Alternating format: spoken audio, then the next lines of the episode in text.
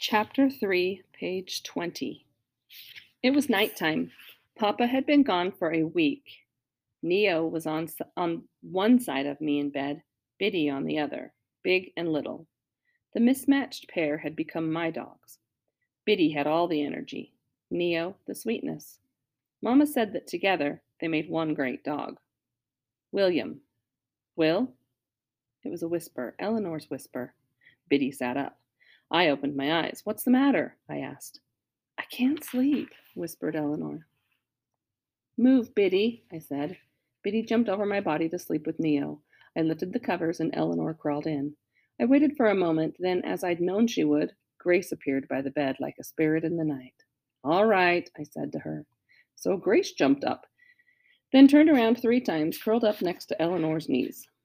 We have three dogs here, I said. And Lula, said Eleanor. I turned and saw Biddy, Neo, and Lula in a heap. I dreamed about Papa, Eleanor said. He was here. Suddenly I felt angry and my throat tightened.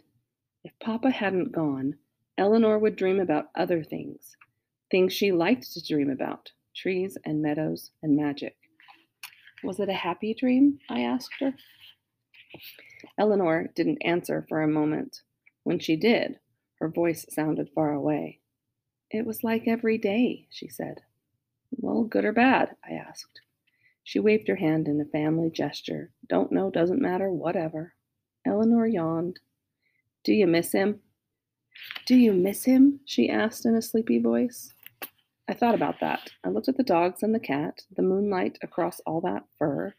I could see the rise and fall of their chest as they breathed, all those heartbeats. No, I said at last. My voice was loud in the quiet house. I don't miss him. Right away, I felt guilty saying it out loud, especially to Eleanor. Hearing the words made everything worse. But when I looked at Eleanor to say I didn't mean it, she was asleep. Another heartbeat. Neo. He misses his father. Biddy. Yes, he does. Neo. Can you move over, Biddy? Biddy. The cat's there. Neo. Cat's name is Lula, Biddy. Lula. Biddy. Okay, Lula. I know you like her. You ask her to move. You ask her to move over. Neo. Could you move over, Lula? Lula. It's not her time to speak. Biddy. Cats. They are undependable. They only speak when they want to. Grace. Hush. Go to sleep. It's all right, Grace, said Eleanor sleepily. She reached out down to touch Grace's head. What? I asked. Sleepy time, said Eleanor, nearly asleep again. I was talking to Grace. I lifted my head to look at Eleanor, then Biddy and Neo and Grace. Lula stretched and turned over. Sleepy time? Biddy, stupid cat.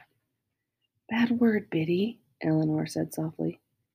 I opened my eyes and closed them again, falling, feeling myself slip, slip into sleep. Eleanor was dreaming, wasn't she?